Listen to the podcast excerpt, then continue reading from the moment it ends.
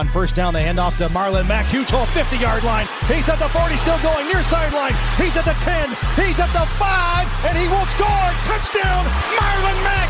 Touchdown, I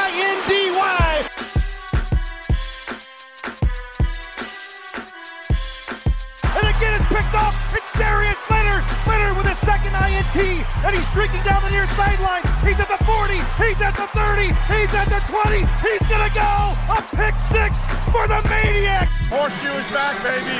The horseshoe is back. Hey, what's going on, Colts Nation? Welcome back to the Bring the Juice podcast. Today, the Indianapolis Colts made a move. They added to their tight end room. They signed 25 year old tight end Andrew Vollert off of waivers from the Carolina Panthers. Vollert in college was a two time All American selection and a two time first All Big Sky choice at Weber State from 2016 to 2017. In that time, he played 26 games for Weber State, finished with 123 catches for 1,613 yards and 12 touchdowns. At the NFL level, he was signed as a free agent from the Arizona Cardinals in 2018. He's kind of floated around the league a little bit between practice squads and active rosters.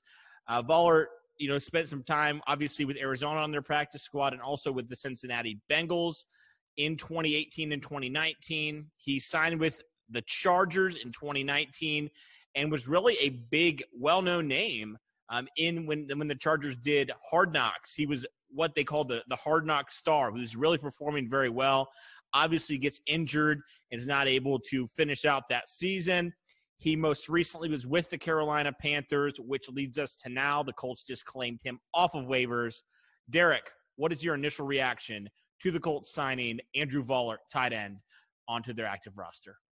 Yeah, Vollert has never seen game action. Okay, let's just get that first out of the way.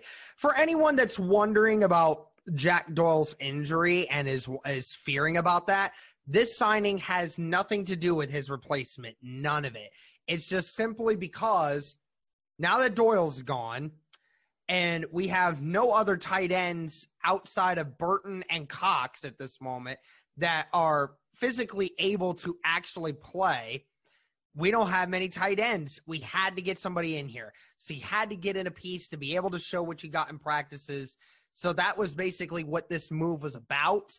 So mm-hmm that's pretty much the extent of it. Just bringing in that depth to make sure that until we start getting healthier, that we'll be able to have enough guys to be able to practice with. Yeah, no, that totally makes sense to me. Let me ask you this, Derek. Do you think Vollert has any sort of chance to make this Colts final 53 man roster and contribute in any way to this team in 2020?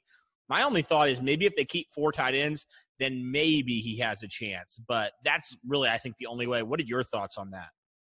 If they decide to keep four tight ends, um, yes, but I mean that's the big question: Are they actually going to do that? And you know, he was he was on his way to being on the 53 man roster in 2018 uh, or in 2019 before uh, his ACL injury that he had, which sidelined him for the whole year. Uh, he was obviously a big star on Hard Knocks, so you know he was obviously getting some playing time. He was getting some reps. He was doing well but that's the extent of it.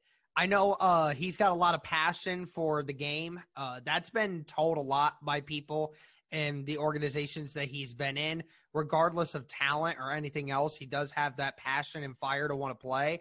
So I feel that, and I, I that's another guy that you want to have a fiery guy that will oh, get yeah. these guys going during practices. But as it stands right now, I don't see this being a, a roster move very much.